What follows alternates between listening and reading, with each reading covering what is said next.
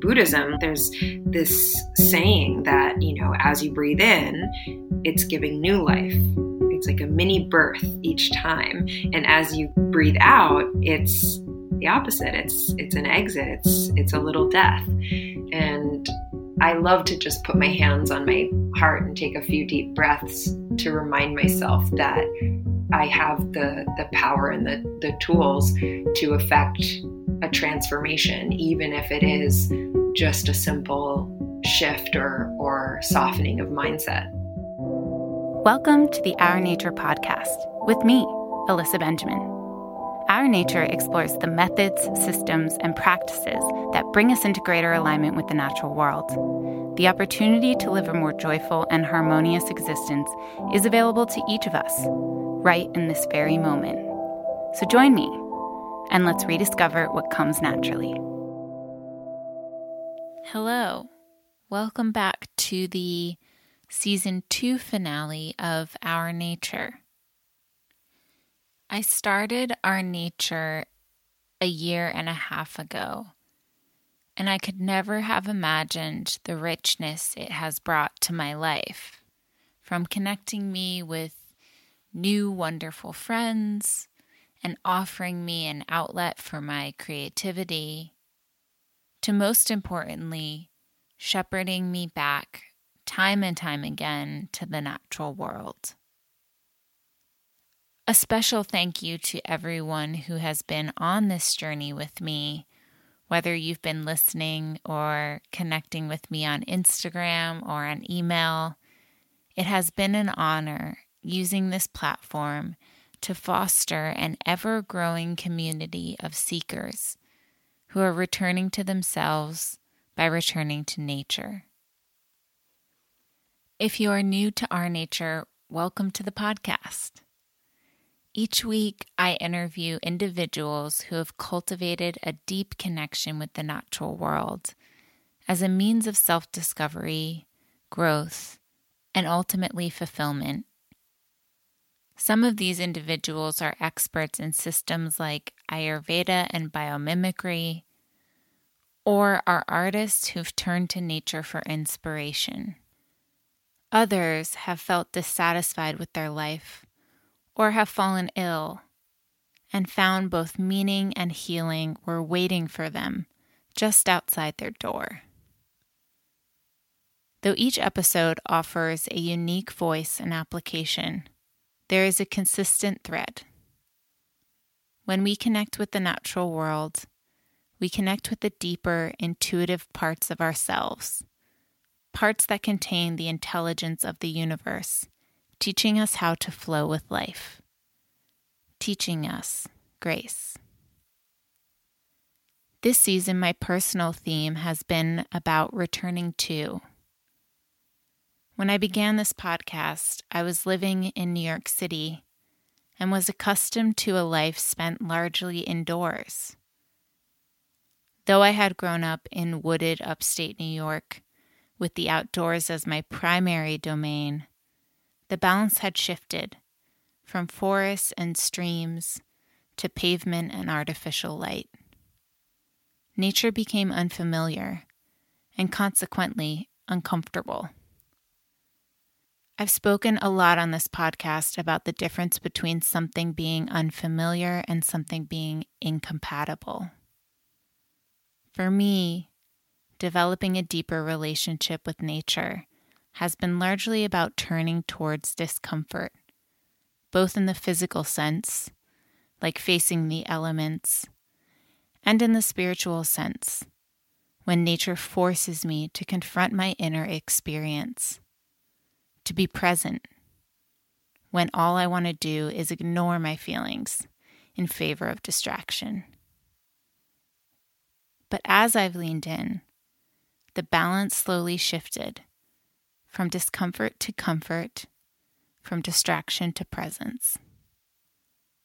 Since May, my partner and I have been hiking every weekend. Each time I go, my connection with nature grows and previously buried wild parts of me are revealed. During the week, to break up my work day, I go on mini Zen nature walks. moving slowly and with intention up and down the dirt driveway where I'm staying in Vermont. I take in the feeling of the breeze, the sounds of the rustling leaves, the movement of the squirrels and chipmunks. It's a simple practice, but to me, it's sacred. This idea of simple being sacred is a concept that my friend Jen Tardif introduced me to, and it's a frame for what we'll be exploring in this episode. I've wanted to have Jen as a guest on Our Nature ever since the podcast launched, so I'm incredibly excited that she's sharing her wisdom with us on this season two finale episode. Jen is the founder of Third Ritual, a global collective that creates mindful objects, botanical blends, and esoteric content, all of which are intended to help us move half as fast and notice twice as much. Jen is a mother, a teacher, and a lifelong student of Taoism, traditional Chinese medicine, yogic philosophy, numerology, and sacred geometry. She's also a certified aromatherapist, a mentor to new and aspiring leaders in the wellness world, and a ritual guide who's led ceremonies for rites and celebrations all over the globe. I absolutely love everything Jen creates because she does so with grace, intention, and impeccable taste. She's one of the wisest people I know, and it's an honor to welcome her to the Our Nature community. We're recording this in fall, a season that can be anxiety inducing for many, especially in 2020. So, we're going to delve deeper into some of the practices that can help us harmonize with our surroundings, inviting, in turn, a greater felt sense of safety in our own skin. In this episode, we touch on the origins of Third Ritual and its offerings, the Third Ritual Retreat, an auditory respite delivered in podcast form, the symbolism and meaning of the seasons according to traditional Chinese medicine, what nature can teach us about dualism and binary thinking, ways to connect with nature from wherever you are the difference between ritual and routine, and Jen's personal rituals for these times. As a way to put intention into practice, Jen is going to lead us through a short guided breathwork ritual for the season so that we may check in with our body, mind, and spirit. Stay tuned until the end of the episode, after the last five questions, to experience this special offering. So let's get into it. Welcome to my conversation with the ever inspiring Jen Tardif.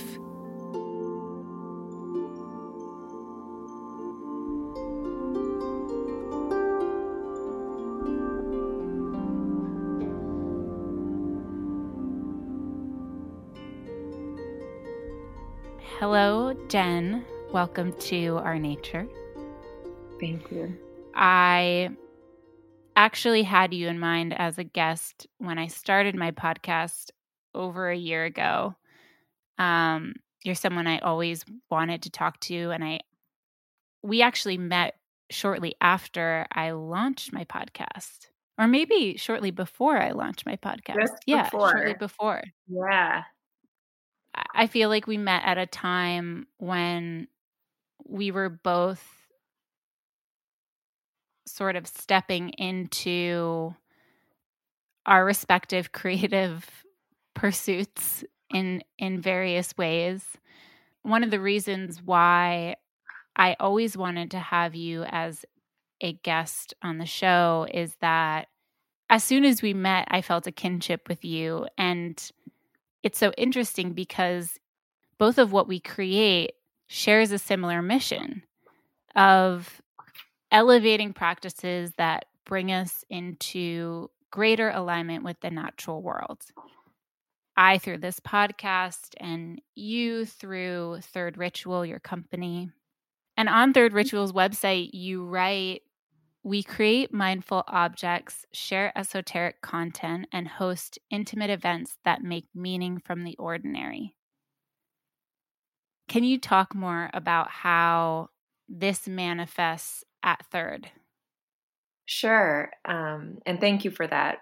Such a kind intro. And um, it's one that, you know, without having this medium of you know, interviewing and knowing that we're recording, we don't always stop to do, like just in a regular friendship or relationship, you know, look back and think about the origin story. I mean, people often ask that with a romantic relationship, like, how did you meet or what was going on in your life at that time? And so it's actually so nice and something that I hope to do more of in friendships or even in collaborative relationships because um, the beginning really sets the the tone for you know the journey. So I just really appreciate that and you having me um, on your your show, which I really um, love and listen to as well.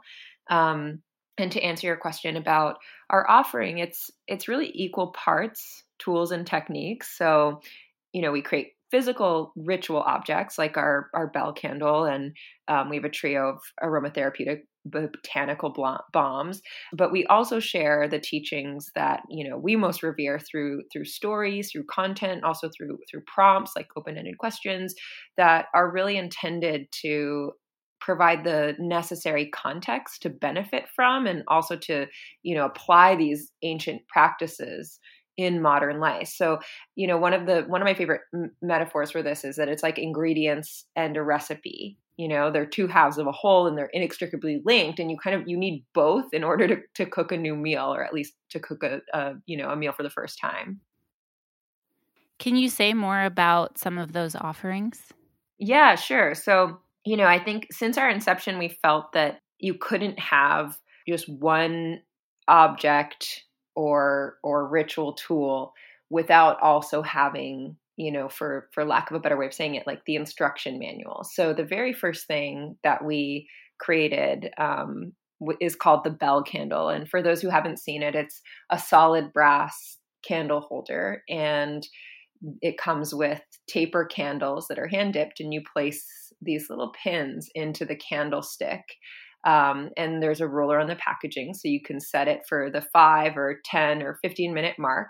And then as the candle burns, the pin will drop and it'll sound, you know, a resonant ding, which is really, you know, reminiscent of that of a Tibetan singing bowl. Um, and so, like our name suggests, we often harness the power of, of three. And so there's a, a trinity even in that singular offering of, you know, using scent, sight, and sound or, or or fire, you know, gravity and sound. And um, it's really a way to try to harness the senses to capture and captivate our attention.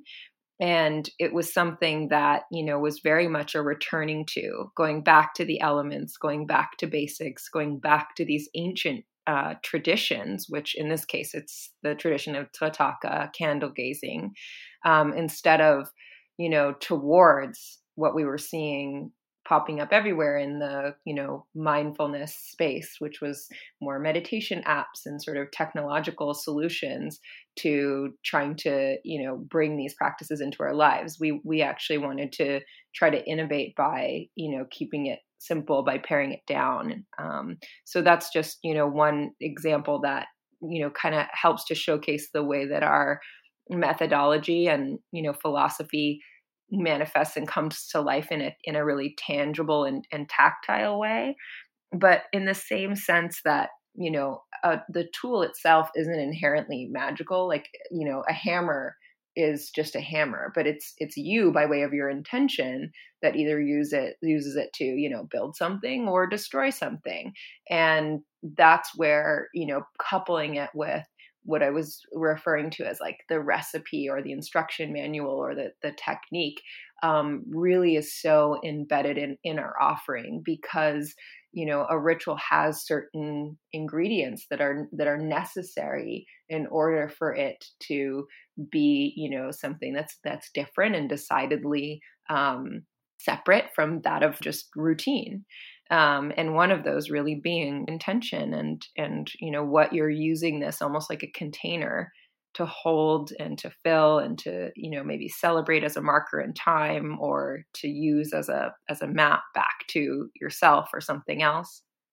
Speaking of intention and of origin which is what we were talking about our origin story and i i love a lot of times when I start this podcast, I ask people, what was your relationship like to nature as a child? And the reason why I ask that is because when we're younger, we don't have the same conditioning that we do as adults. And so much of the practice of returning to nature is about that deconditioning. Um, so, one, it's interesting to understand that. And two, so much of our experience when we're younger informs how we see and view the world and act with intention when we're older. So I really love this idea of like the origin of your relationship to nature or the origin of your whatever you create. And so I'd love to hear more about the origin of third ritual because we often create what we hope to see in the world. So, what inspired you to create Third Ritual? What's the origin story of your company? Yeah, I, I love the, I'm going to try to not overly, you know, compliment you throughout this, but I just love the way you keep creating these containers, like the way that you even frame that that question because that's exactly it you know i've been te- teaching yoga and meditation for a while before i started leading um, these in-person gatherings that were very much the seed of, of what would become third ritual. And i think that that initial spark was somewhat self-serving in the sense that it was an offering that i myself craved and couldn't find. Like if it existed i would have happily you know embarked as a participant. And um, and so that's what i love about you know when when you when you can't find it sometimes you have to make it or manifest it. Um, and you know these gatherings they were kind of like a tasting menu for ritual. Clearly food runs deep as a favorite metaphor of mine. Um, and i'd always build a custom altar. So if you imagine like flower petals and and rocks and other natural elements all arranged in like a really meticulous sort of pattern um, with you know ties to sacred geometry and the elements. These would would come to life as we would sit in circle and then move through different practices. So anything from, you know, guided meditation or aromatherapy, intention setting, painting, journaling, breath work, they were always very seasonal. So the practices themselves would change based on, you know, the time of year and um, what we felt through this sort of like modern lens was most needed in order to cultivate that, you know, ever elusive balance at the time. And um, and we would actually, you know, kind of take the altar apart and use those ingredients as our tools. So if it was an aromatherapy workshop, you know, we would in, in some cases make our own blends. So we would learn about the plant materials and talk about, you know, how, you know, even like an essential oil was um, derived and what might work for specific ailments or, you know, if somebody was blending for, with somebody else in mind, um, how to maybe, you know, achieve their their intention. And um, and that really you know gave birth to and and led to creating the tools because not everyone is able to you know come to to new york and and, and sit in circle with us. Um, and even though we tried to you know bring them uh, you know to many different locations around the world it was it's always very intimate and um, there could be a bit of a disconnect between the way that you might feel when you were in ceremony, when you were being guided, you know, by a teacher, and then how you felt, let's say, when stress was at its highest point in, in, a meeting or at work. And so a lot of folks were asking, how can I incorporate some of these practices into those really mundane moments? Like, how can I achieve even a, a seed of this um, every night as I put myself to bed? Or how can I do it in a really subtle way um, so that maybe no one necessarily knows I'm I'm practicing box breathing or whatever it may be, but I'm but I'm doing it and I'm regulating and I'm mediating, and um, and that's where we wanted to to start, you know, offering these these tangible tools that you know we're continuing to always research and, and develop um, to create a more you know as as we continue to get feedback and and and hear from different folks and also as the times continue to change and therefore what ails us continues to change we um, we will hopefully keep expanding our offering in a really mindful way so that depending on what's going on or what you need we have something whether it's even just a, a you know something as easy to access as a poem or um, you know a balm to to provide a little bit more support. I love so much about what you just said because I think about access points, and I've been thinking about access a lot because this podcast is all about connecting with nature. There's a real reality that not everyone has access to nature in the same way that others do. You know, there's disparities with that access. And so, so much of what I really hope to provide with this podcast is tools or practices or ways in, no matter the level of access or time or um, desire you have, like wherever you're at on that spectrum. But I have to say, without compromising the integrity and the intentionality of of what we're we're offering. And what I love so much about what you create is that every tool that you make can be used at whatever point that person is at and whatever level like whatever level of depth they they desire to go.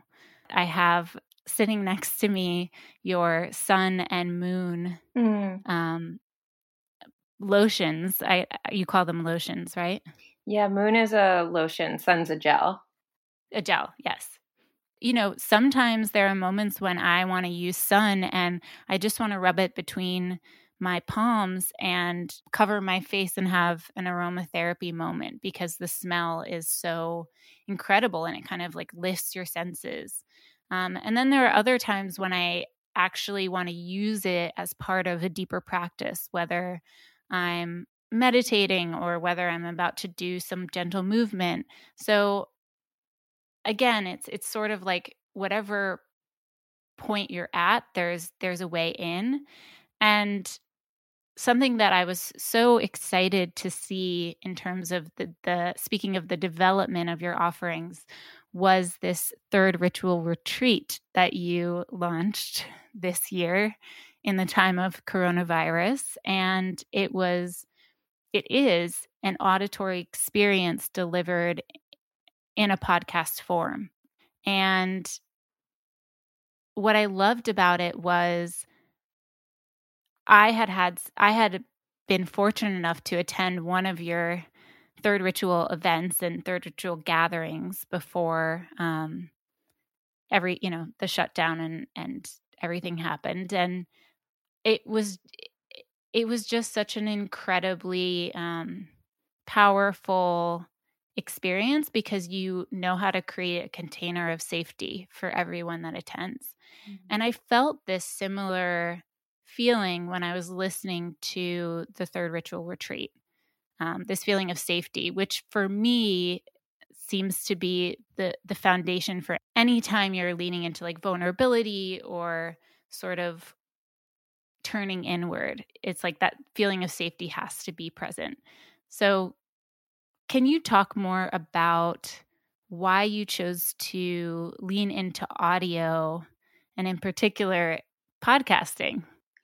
Yeah, and I think it's really similar to you know your last question around um, creating what it is that you yourself are seeking, and I think especially at the time in you know the context of COVID and quarantine, um, there was a huge uptick in people who are doing Instagram lives or you know virtual classes over you know Zoom or um, other channels, and I think that that was really amazing and great. But there was sort of an abundance of that, and in an attempt to never add to the noise, you know, for the same reason that on the product side we try not to you know create a version of anything that already exists um, we we really thought a lot about the the medium itself.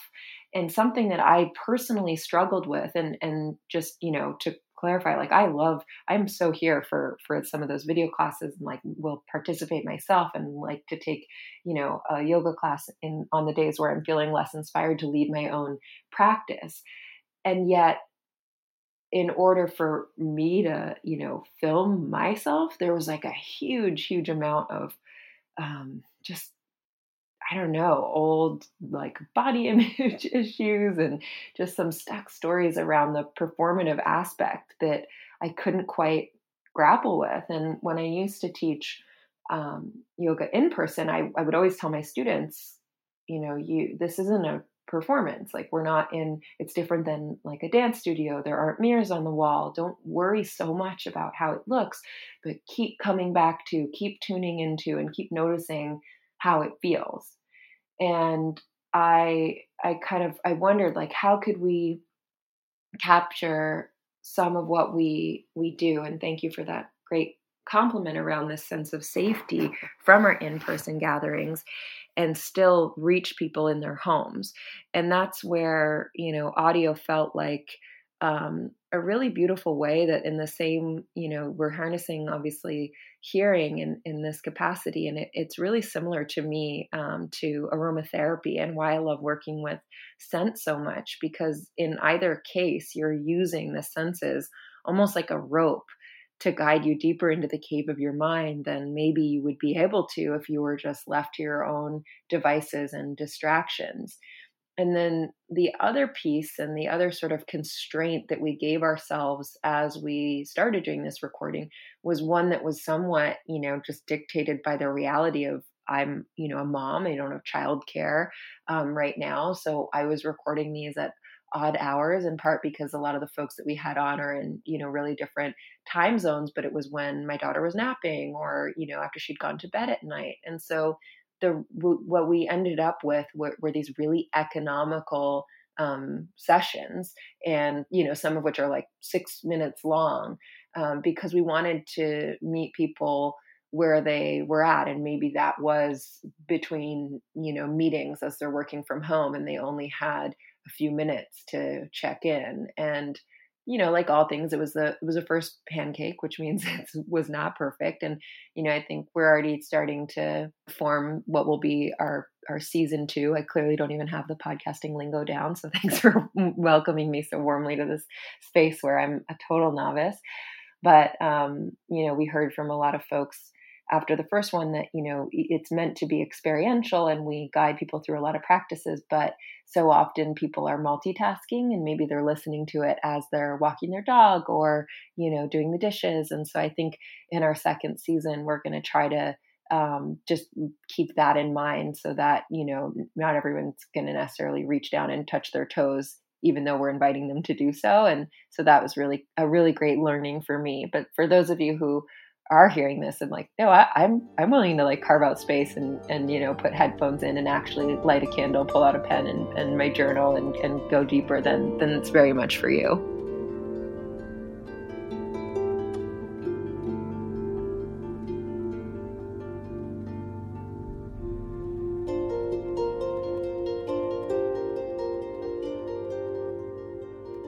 I think the concept of a frame is very helpful because it provides people a way to make sense of and navigate the world around them. And one of the frames that I view the world through is and and you know sort of the foundation for this podcast is the idea that we are nature so to know nature is to know ourselves. Another is through the ancient teachings of Ayurveda. You are a student of traditional Chinese medicine and you often turn to that frame for guidance and for wisdom on how to navigate life, and in particular, the cycles that are inherent to our journey on this earth.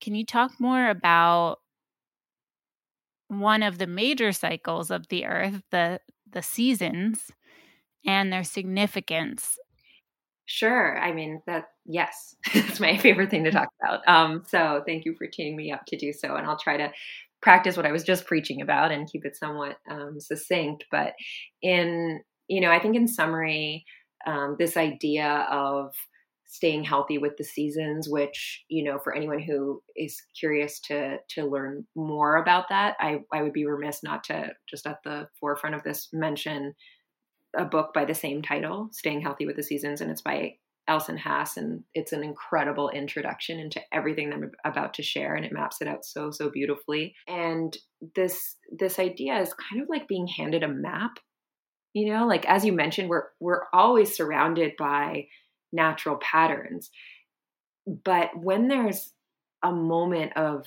tension, it means that there's resistance at play, and that might or might not be conscious you know and and it's really a resistance to the the flow of movement that's occurring around us and within us. And when i say within us you know it can be anything from our um, you know our biology our, our energy our emotions like us as as women with our menstrual cycles like all of these things are in constant flux and they have a direct correlation and relationship and effect on our creativity our compassion our self-awareness our reflection our ability to be productive our need for rest our connection to the spiritual to our families and and and beyond i you know can go on and on and on but um what having this, you know, quote unquote map provides is a reassurance and um, and sort of a, a like a guidebook to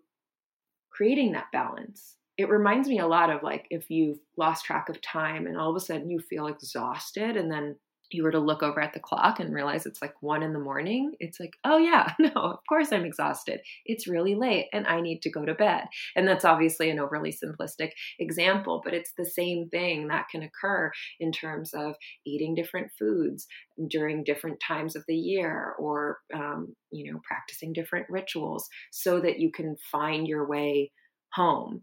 And in TCM, they're each um, each season, of which there are five. The extra one being late summer, what we just um, closed in the northern hemisphere, and they're each season's paired with an element and a pair of organs.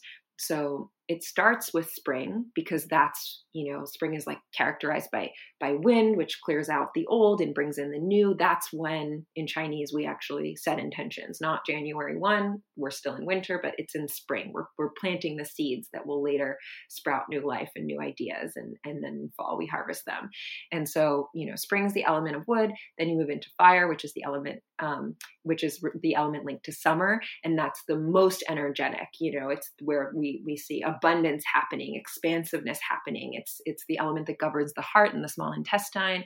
And then we move into late summer, which is the the sort of like extra season that marks the change between summer and fall. And it's governed governed by the earth element. So it's really about the the power of manifestation um, the organs are the spleen and the stomach and then that leads us into fall where where we are right now and this can get a little confusing for those like yourself who are more students of Ayurveda because people are often looking for the air element, which is not present in TCM, and fall is linked to metal, but it's it's actually very very similar to air and this might be you know somewhat controversial but I, I kind of when people are looking to to map you know one lineage onto another because i'm sort of like non-dogmatic in that approach i always say air equals equals metal and then you know rightfully so it's it's the lungs it's the large intestine it's um, you know it's it's our breath. And then last but certainly certainly not least um, we have have winter of course and so that's the element of water and it's linked to kidneys and the bladder and um, so, you know, if you think about what happens in nature after, you know, you have your your harvests which have grown into abundance, this becomes the time to sort of reap the benefits and and to take joy and stock of all the the fruition and the growth that occurred from spring through summer. And autumn you know it really marks the beginning of a cycle and usually it's it's begins on you know september 22nd which is the equinox when night's darkness is is about equal in length to the light of the day. And it's this shift energetically and emotionally where our time and our focus starts to tune a little bit more towards self towards the family towards the home. And um, there are you know rituals that can help guide us there if we feel that for some reason or another, again, conscious or unconsciously, we've started to resist that or fall out of flow and out of out of tune with that. And um, that can manifest in so many different ways. If it's happening on a physical level, you know, there are foods that you can eat, there are exercises that you can do. If it's happening in terms of your sleep, there might be a series of practices that you do leading up to and preparing for and setting the stage for this descent into slumber. And I fear that I'm I'm sort of rambling, so I'll pause there to get some feedback from you.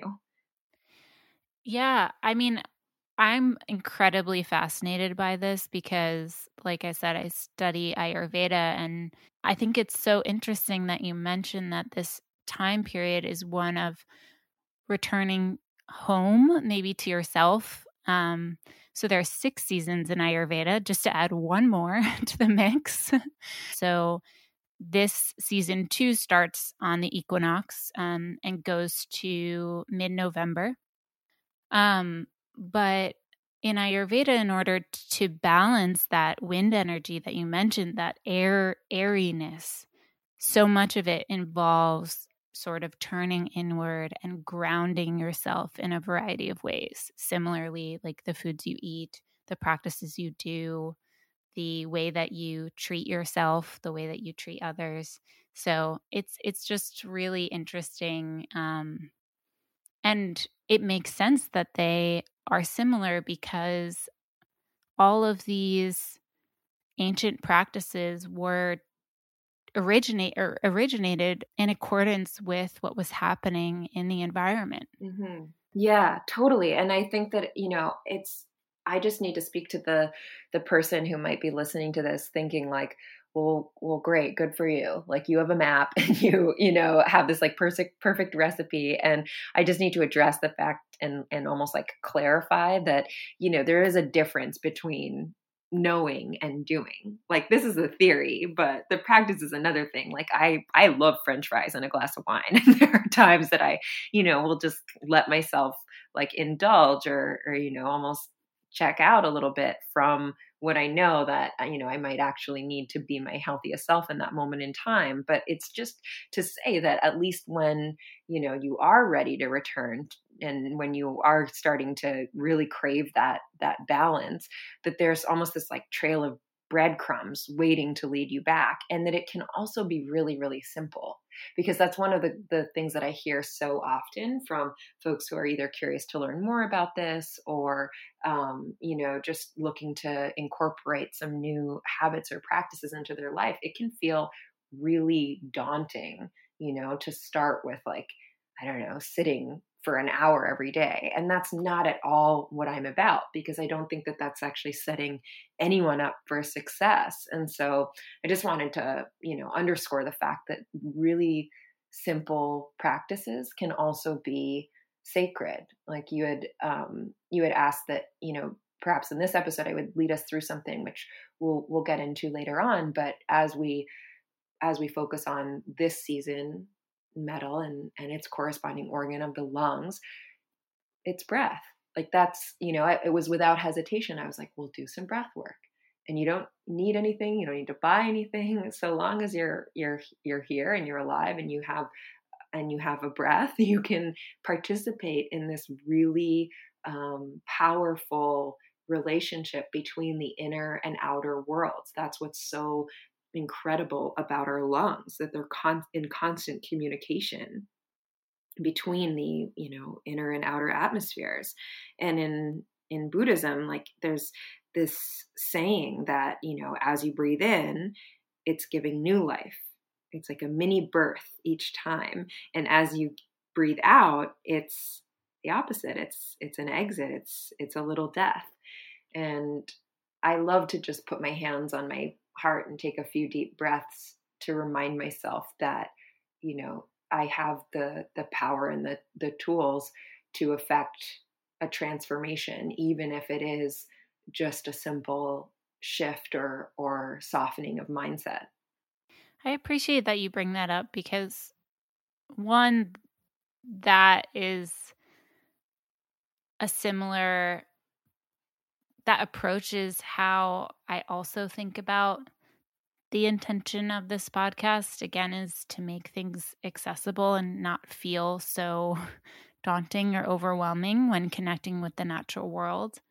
And I also, it made me think about this idea of like, of course, it's so much harder for us to connect with the seasons and connect with nature's cycles because we, our lives are not um, oriented to be in that connection like we used to be, you know, thousands upon thousands of years ago. So, no wonder that connection can feel difficult or it can be so easy to ignore the changes in our environment around us. And that's something I have also a lot of empathy for because I've definitely experienced in my own journey this again deconditioning and this sort of um, new attunement to the changes in the natural world and how that manifests within myself within my body mm. if we turn towards nature and turn towards these cycles what do we learn and what do we gain from connecting to them such as the moon cycles or the seasons rather than contracting towards maybe more binary thinking or dualism? My first thought was actually one that is a little bit more like corporate jargon, which might seem like a very bizarre juxtaposition to this um, poetic question that you just presented, but it's it's that we don't always hold the right metrics um, when we're looking for feedback or even you know to confirm or validate our choices. I think that societally and culturally we've been very conditioned to you know subscribe to this false notion that like speed equals strength or you know bigger is better and um bullshit. you know, like I think that that's something that I'm very much uh, constantly trying to to rid myself of and to undo this this stuck story around because um you know you don't have to look further than out your own window to see that you know a, a tree isn't always sprouting new leaves. There is a time in which it almost looks like dead and it's going to come back to life and that that's exactly you know as it should because nothing is is permanent and it's in it's in constant flux. You know there's this there's this line in the the 29th verse of the Tao that says just as you breathe in and breathe out there is a time for being ahead and a time for being behind and i think that it feels so bad to rest and to not be doing something if the metric that you've decided matters most is your output and your productivity. And yet, you know, just again, taking cues from nature, like you will you will run yourself ragged. Like burnout is real. If you only have one speed, if you're only going in in one direction, um, it's not sustainable.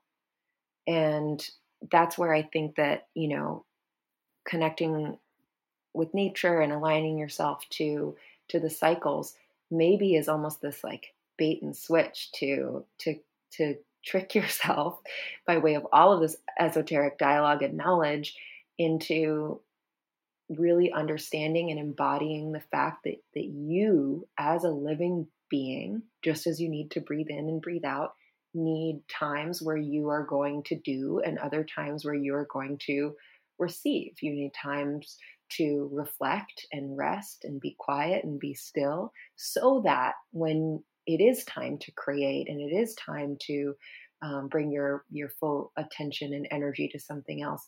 You're going to be restored. You're going to have you know a newfound um, and and ideally and hopefully clear perception um, and intention so that you know what you what you aspire to create aligns with that what you do instead of the opposite which is you know sort of an autopilot for lack of a better word yeah that's so beautifully said and i think we see it reflected in nature all the time. I've been doing this practice that doesn't really feel like a practice is more of just a part of my life at this point, which is I've been um, living in rural Vermont for a few months, and the, the house that I'm staying in is is super high up. It's like 40 feet above the ground. Wow. So yeah, we're really like amongst the trees. It's incredible. I feel like I'm living in this treehouse and what happens when you are living 40 feet up is you see what happens um, 40 feet in the air amongst the trees. And so much of what I see are is the behavior of the birds and the behavior of the squirrels. And I've just found this new joy in watching their behavior especially in this fall season leading up to winter mm. as they scurry around, you know, eating as many nuts as they can and, you know, jumping from limb to limb and hanging on by a thread and and they're just they're frantic. I mean, it's kind of ins- they look insane. but what's interesting is it reminds me of what you said. It's like they're in hyperdrive. Mm-hmm. But after this is not going to last. Like this mode for them is going to come to an end mm-hmm. come winter and then they're going to rest. Yeah. And I and I think about that a lot of like wow, these squirrels, they literally look crazy right now. they're like on steroids like and I don't know if you've ever watched a squirrel they never stay still and their mm-hmm. hearts even when they're they're totally still you know their their bodies are still if you look at their hearts they're beating so quickly it's like mm-hmm. you know they're just frantic uh, beings but it, it really reminds me of like that mode that so many people get into yeah. and then never stop. Right.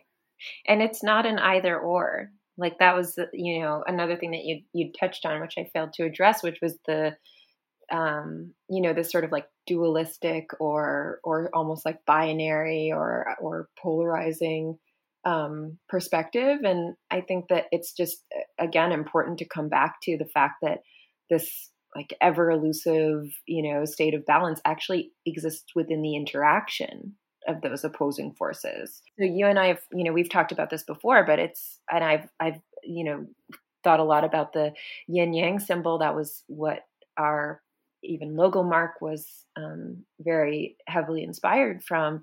And, you know, it, I think at first glance, it appears to represent light versus dark, or, you know, as you're just talking about the squirrels, it's like effort or grace. But it's actually the seed of light within the dark or vice versa that you know creates this inextricable link and that's this necessary duality that forms the whole and and so i think what you're what you're kind of touching on is so important to underscore here that it's you know when we view our own lives through this binary lens of like good or bad or good or evil you know then we can lose sight of that constant ebb and flow that's actually much more nuanced and it's impermanent. So when it feels really heavy, just coming back to the fact that it's not forever can be the very thing that cuts a little hole in and starts to allow the light to shine through. You know, and and all of that is just it's perfectly imperfect because that's the that's the forever dance. Yeah, and it's exactly the way that our bodies work mm-hmm. physiologically. Mm-hmm. I think that's important to remember because I also know that a lot of people are probably dealing with heightened anxiety or depression. I know that my anxiety has been particularly potent lately. Mm. And when you're in those moments, one, a lot of times, you know, your brain gets hijacked and you go to those binary states. But it's really interesting to return to this idea of of what you said of this of this constant state of ebb and flow, which is exactly what's happening in nature. And realize that that's also happening within us, even when we're maybe in a certain particular imbalance or um, something's happening mm-hmm. that doesn't feel so comfortable. Mm-hmm. How has nature and what you've learned from it and, and this idea of the cyclical aspects of it shaped the way you run your company? Yeah, I mean, that has this idea is is very much um, linked to why we created third in the first place like even even in our in our name right? Like it's why we it's sometimes people are like why not first ritual? And and you know the the the three itself is a nod to what that interdependence that you just described like this this relationship between these two seemingly opposing forces. Like how can you create a product and a company within this capitalist system but stay adhered and aligned aligned to and and you know continue to take your cues from nature. And for me the answer really lies in you know this sort of mindful um, approach where we have to mediate because you know we don't exist in a vacuum or a void and there are certain rules that we didn't make that still govern you know our ability to to share um, and connect with others like social media or even this the platform that we're using right now. Um, but then it's like within the confines of that how can we um, you know return to the the metrics that might be somewhat unconventional but that ultimately let all of us sleep better at night you know? And so to answer in a more with a more literal example um, one of the things that comes to mind is the way in which we you know we create new products. And i've worked for companies in the past and i know that you have as well who adhere to like a much more rigorous um, you know product roadmap. And it and there might be some like KPI or, or goal that you have to release, you know, a new product like every, you know, week. And that can work really, really well, especially if you're, you know, in a tech company or um, if, you know, if you have deep pockets and it's venture backed and it, and it's very profitable. And I'm not knocking that at all. But in terms of, you know, building something that in some ways is going against the grain and, and really something that we wanted to ensure we're practicing what we preach and are innovating from the inside out, not for the sake of being innovative, but again, for, you know, this kind of call to something that's greater than each of us individually, but that as a collective can inform, you know, the way that we are continually learning and, and adapting and refining. Um, we do it seasonally so that you know there are times of the year just like in that beautiful verse from the Tao where we're we're more productive and we're focused more on on on product and even you know the fact that we're in autumn right now and I'm a little bit more in, in tune and in touch with the teachings and doing things like this where I'm like, you know, sharing them with you through your your platform to reach your community and that's sort of like an outward expression. It's a reaping of the harvest of a lot of that abundance which has just occurred in summer and then come winter we go a little bit more quiet and it becomes a time to reflect and where you know i see a, a lot of companies starting to forecast like what's going to happen for the year ahead. We we we take a lot of time and and we put a lot of energy and focus into looking back you know like what in our rearview mirror um, is is you know trying to teach us a lesson or or how can we listen more than we we speak and how can we you know take a break from from making so that we can ensure that when we come back to it it's really infused with with meaning. Um, and another example you know in in case the not everybody can relate to like the product cycle or the product roadmap um, piece of it is even just you know in terms of hiring. Like i i think that like you i when i initially started this i admittedly had moments where i would get swept up in what other people were doing or what i had been told was like quote unquote you know the right way to to build a business. And um and again it's it's like the the you know in the same way that our our, our external offering is equal parts tools and techniques the the internal aspect to that is that it has to be equal parts data driven and and human. Although there might be some you know great data points for putting out a new product every week or um, for you know hiring um, someone with a like that your first hire should be a certain skill set um, again, it has to also run through the filter of intuition and how does it sit in in your head, in your heart, in your gut.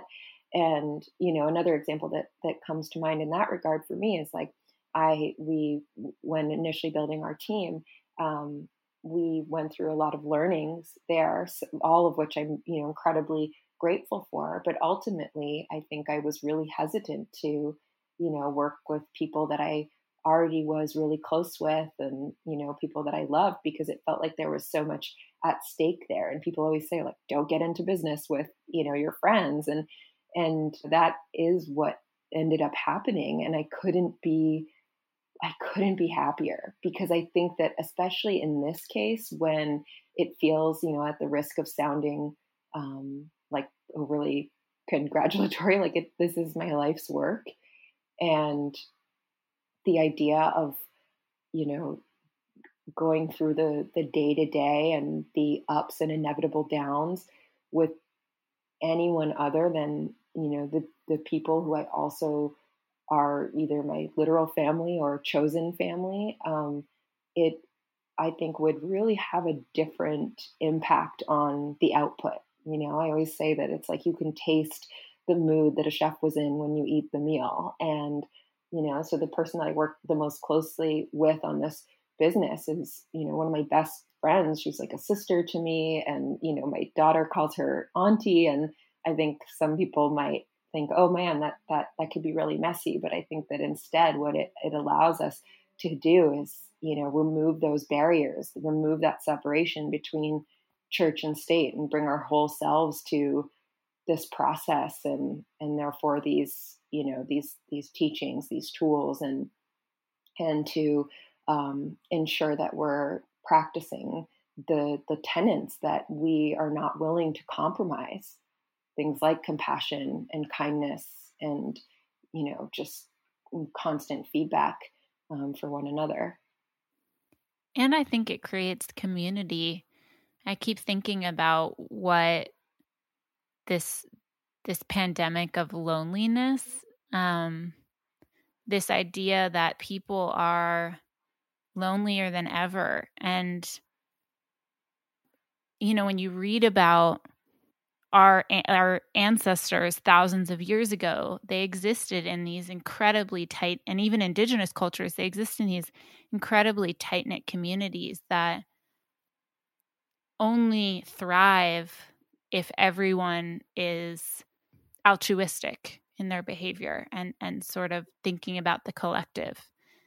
And so in some ways I feel like the the way that you're going about even the people that you have brought into third ritual is similar and it probably is actually what's very natural for us as humans. Um, so in that way it also sort of mirrors I think how many species exist also in nature. I know we've both been reading, uh, I think it's The Hidden Life of Trees. Mm-hmm. And trees are like that as well. They have these intricate systems of roots and they have these communities and, and they support each other. And there's a closeness there. And I think this idea that, you know, when we have companies, we we'll operate with some distance around the people that are are in our our span of influence or the people that we are surrounded by just feels wholly unnatural and i think many people feel quite lonely yeah i mean at the risk of sounding a martyr i i think i actually still have some ptsd from my you know former corporate life which was really riddled with all these microaggressions and you know hours and hours spent in these meetings where there was like a lot of you know kind of like political subtexts at play. And it just i think energetically it took a real toll on my on my body and on my my mind and on my spirit. And um i love that you just you know referenced again that this is something we don't have to look further than our own backyards to witness and that even you know i'm a lover of language and semantics are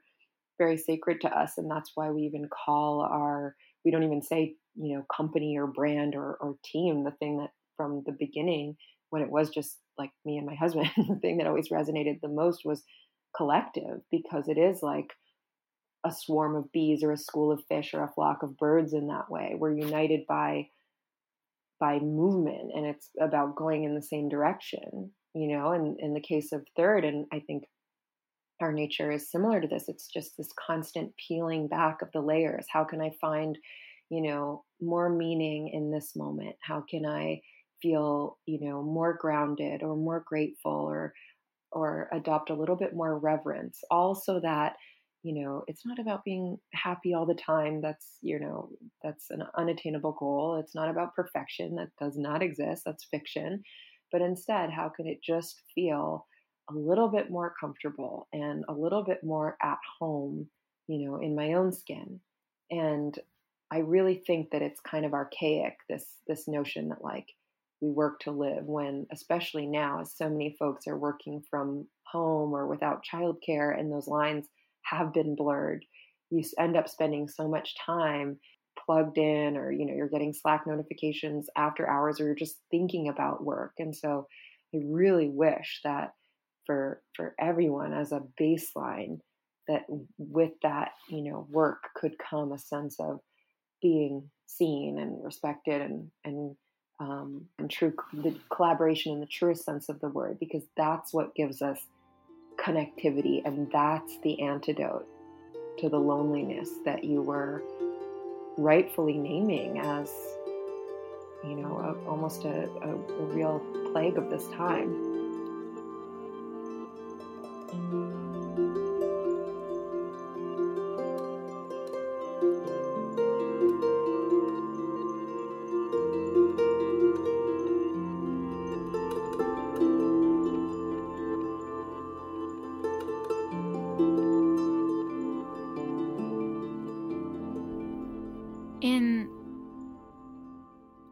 expanding upon this a bit further and maybe going a bit deeper we talked about the cycles in nature and what we can learn from them. And then we touched on how you run Third Ritual from a place of um, sort of being in harmony with many of the teachings of the natural world and of nature. As an individual, how might we begin to integrate some of these learnings and teachings from nature? Like, how would we begin to cultivate a connection to nature in our everyday lives? And, you know, considering the realities of modern living and, you know, sort of what you touched on, how many people are also working and being full time parents without childcare, um, not always having access to nature. How would one, despite all of these barriers, yeah. begin to go deeper? Well, I return to this notion that you'll, you know, you see kind of peppered throughout a lot of our our writing and our the stories that we share on on third which is that simple can be sacred and i I, I repeat it a lot because it's one of those things that only through repetition, like maybe it's on the, the ninth or tenth time that somebody hears it or sees it written, that it's really actually heard. And um, and I think that that's really important in terms of setting yourself up for success in this regard because again if you start by you know attempting to climb a mountain um, you might not achieve what feels like you know like the quote unquote top and therefore you might be less willing or motivated to try again. But instead if it can be something that keeps the constraints that you outlined in mind um, like going for a walk without your phone and earbuds in and any other distraction and just allowing yourself to notice the sounds the smells the sights. That's mindfulness. And all that mindfulness is really doing is heightening our awareness to the here and now because so often we're either caught up in what's about to happen, what's next in the future, or we might be, you know, feeling guilty or reminiscing or or you know, replaying the past. And when we can notice first our surroundings and using the senses is a really incredible gateway to help direct and um, almost like a like the maestro of an orchestra like keep pointing our attention back to that which is all around us the nature that's all around us if it's not you know if you don't have access to an ocean or or a forest that's okay. It can be you know the tree on your neighbor's lawn. It can be the sound of a bird outside your window. Um, small can be really sacred. And then the other piece of that is the is are the somatic sensations. You know we talked about the patterns in nature like the weathers and the the you know the phases of the moon or the tides or the seasons themselves but then there are also these constant biological and emotional cycles at play within us and one really simple you know way to access that is again not an hour but maybe 60 seconds 1 minute putting your hand on your heart, the other hand on the belly, and checking in. Noticing how it feels, where it's heavy, where the breath does and doesn't want to go. You can do this before bed, first thing when you wake up in the morning. Just acknowledging, like if, you know, I saw um, something on on Instagram that was like, what if we checked in with our bodies as much as we check the notifications on our phone. You know, it's constantly trying to tell you something, it's constantly firing signals. It's just that we're not always attuned or listening. On your website, you write that, quote, we believe that simple rituals inspire sacred experiences. When you move half as fast, you notice twice as much mindfulness is a lifelong practice. I think that really sums up what you just shared around there's so much richness in the simple and the small moments. It doesn't need to be a big production. I'd love for you to talk about this idea of simple rituals. What is the difference between a ritual versus a routine? Yeah, I think there's a reason that they can mistakenly be used interchangeably because I think they both um, imply a certain repetition. But for me, the the difference, if I had to sum it up in one word, is really the intention. Because you know you can brush your teeth and that's part of a you know a routine and it happens every day and it's and it's a habit or maybe if you really want to go this far it could be self-care but it can also be done very mindlessly like there are times that you could be so caught in thought that you're like wait did i brush my teeth? Oh yeah i, I taste toothpaste so i must have. But i don't really even remember doing it. It's like the equivalent of you know if you've ever been driving and you just like arrive at your destination and you don't even remember taking a left turn and a right turn but it's somewhere like your parents house that you've driven a million times and you just can you can just kind of get there on autopilot. Um, whereas a ritual it requires reverence. And I think that different folks would have different definitions for this, but for me, it's really important to acknowledge the shoulders, you know, of the folks that we're standing on when we participate, the the cultural context, what's happening at that moment in time, and then um, if we're using it as a rite or as a, a, milestone or a marker, which can be either something celebratory or, you know, even um, rituals around the opposite for grief, um, it's really important that that is infused in every small act that add up to something you know greater than than the sum of their parts which um in, which involves and and and again requires a, a bit of formality to them. I think of rituals as a way of remembering you know because ultimately the state that we aspire to to access isn't something new. It's not something foreign. It's not um, taking ourselves um, somewhere that we've never been.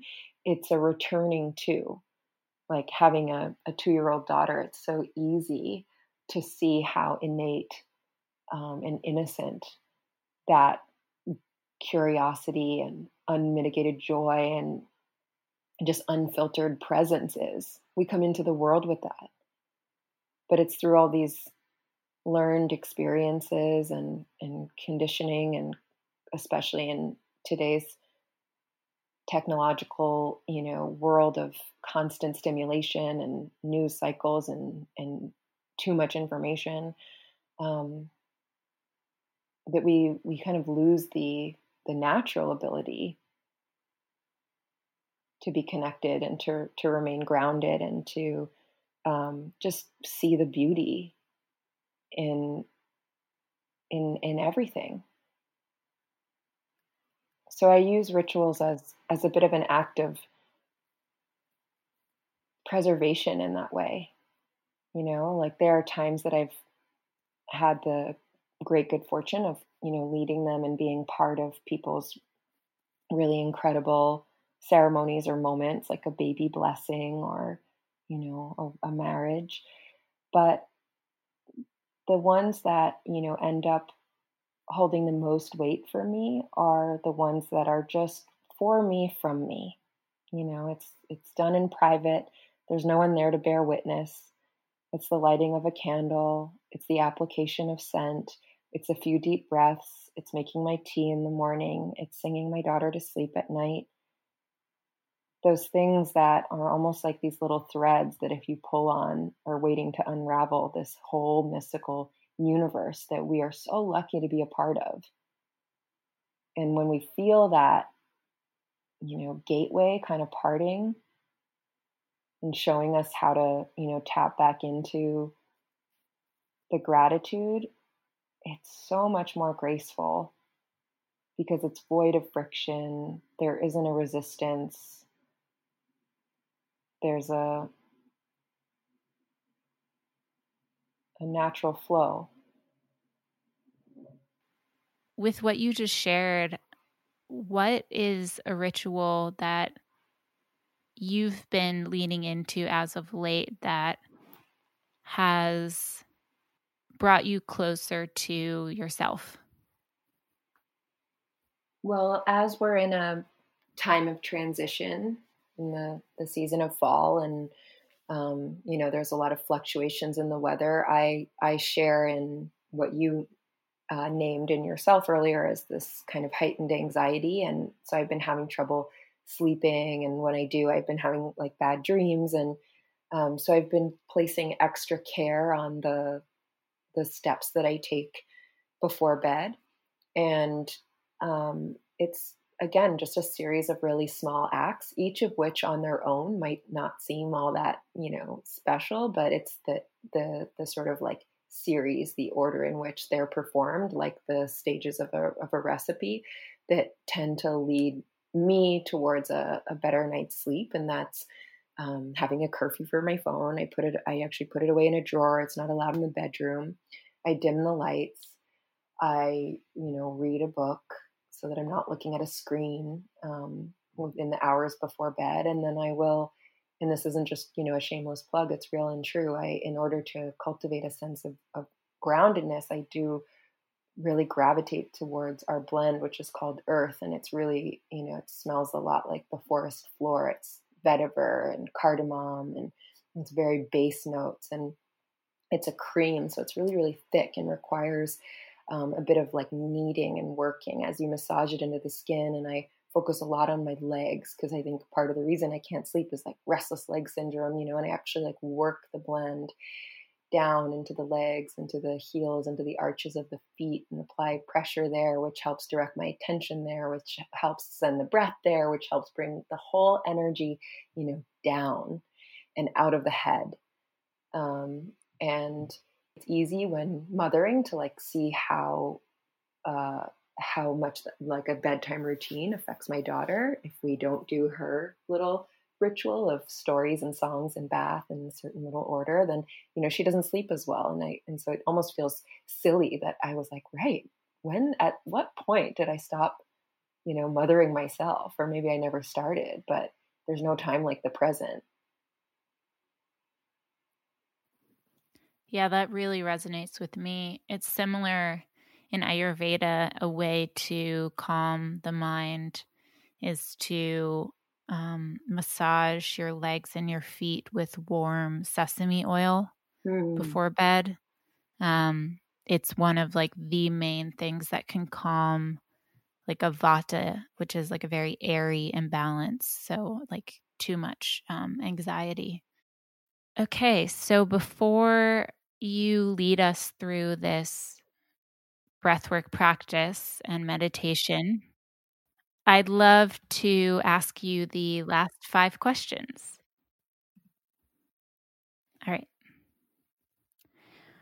What is your favorite place in nature? The ocean. What is the animal, mineral, or plant that resonates with you the most? A panda. What is one thing we can do right now to connect with the natural world and bring more harmony into our lives? Put our phones down,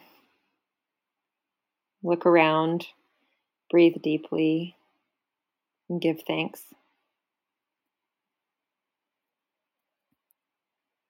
What is the greatest lesson nature has taught you? That nothing is permanent. Complete this sentence Nature brings me life, joy, reverence, connection, and a sense of groundedness. I love that. Okay, now I'll hand it over to you to guide us through this breathwork ritual. Thank you. Um, and thank you again so much for those thoughtful and heartfelt questions. I really got to get more into the esoteric than I think I ever have. So it's really an honor. And for those listening to set the stage, you can do this um, lying down or seated um, or even standing if that's where you're most comfortable. Um, but ideally, you'll be able to have the privacy to drop in. So, the safety of closing your eyes and holding still as best you can. And we set the stage so beautifully for um, a bit of breath work, which I'll lead us through. And it's a really uh, seasonal, you know, metaphorical breath that I think um, helps, you know, kind of pay homage to this moment in time, being in autumn and and you know the corresponding organ of the lungs and and just taking note of a process that's constantly at play that um, we can perhaps express and embody a little more gratitude for our ability to breathe freely and how lucky we are to have one breath and the next. And we'll do a few rounds of that as a way to kind of prime the canvas to receive. And I really view poets and poetry as some of our greatest spiritual teachers. Um, you know, in the words of, of David Whyte, poetry is like a language upon which we have no defenses. And there was one that I just reached for without hesitation, um, which is by Sharon Olds, and it's called An Ode to Dirt. So we'll, we'll move through a few rounds of breath work, and then I will um, share this poem. And if you want to receive the poem, almost like a guided meditation, I implore and encourage you to remain still in either your seat or laying down, or again, if you're more comfortable standing or sitting in a chair. There's really no wrong way to do it, but see if you can start to tune your attention inwards by closing the eyes.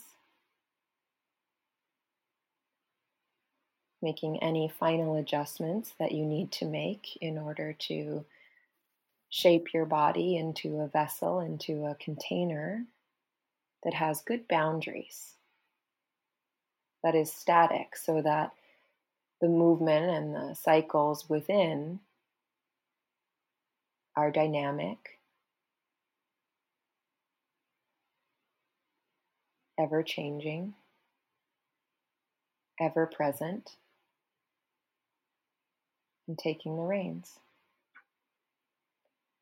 To prepare, take a full, deep breath in through your nose and simply release it out the mouth.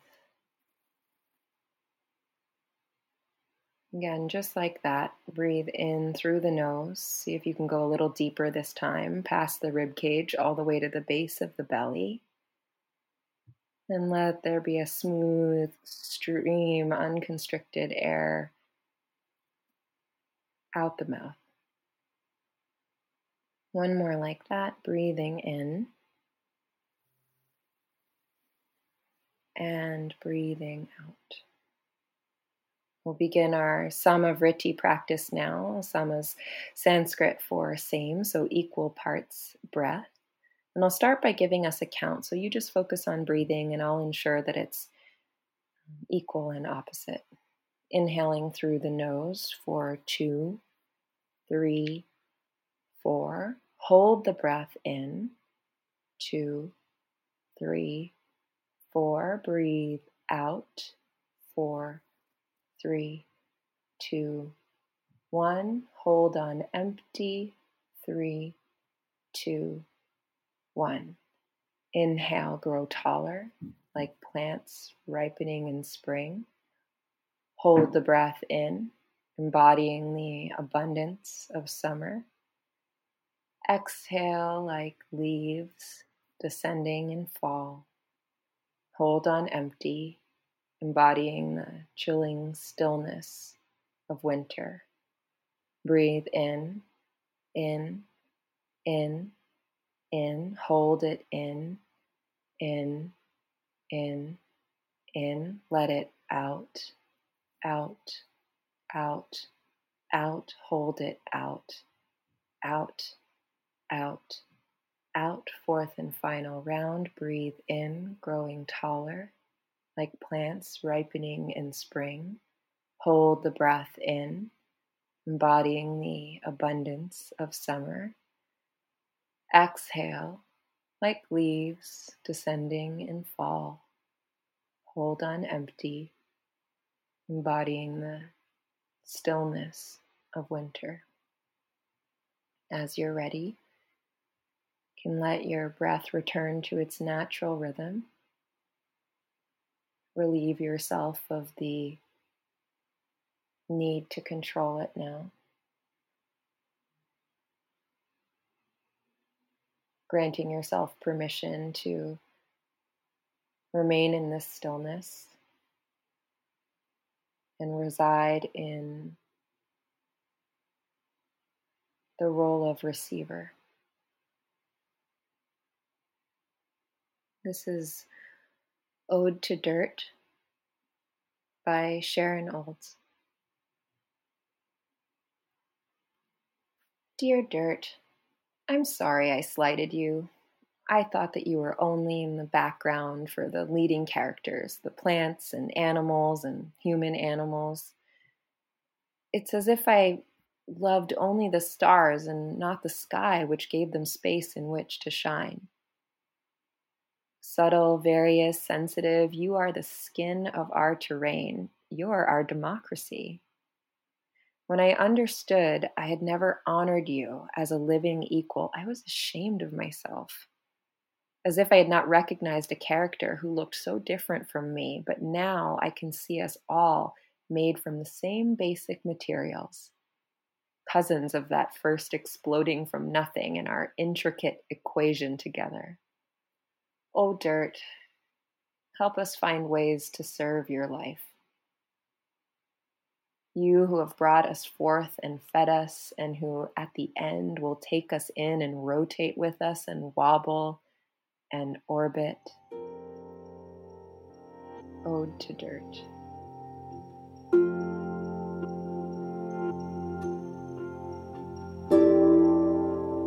Thank you Thank you for listening to the season two finale of Our Nature featuring Third Rituals Jen Tardif. I hope after listening to this episode, you feel inspired to use your intention to create more meaningful rituals in your life.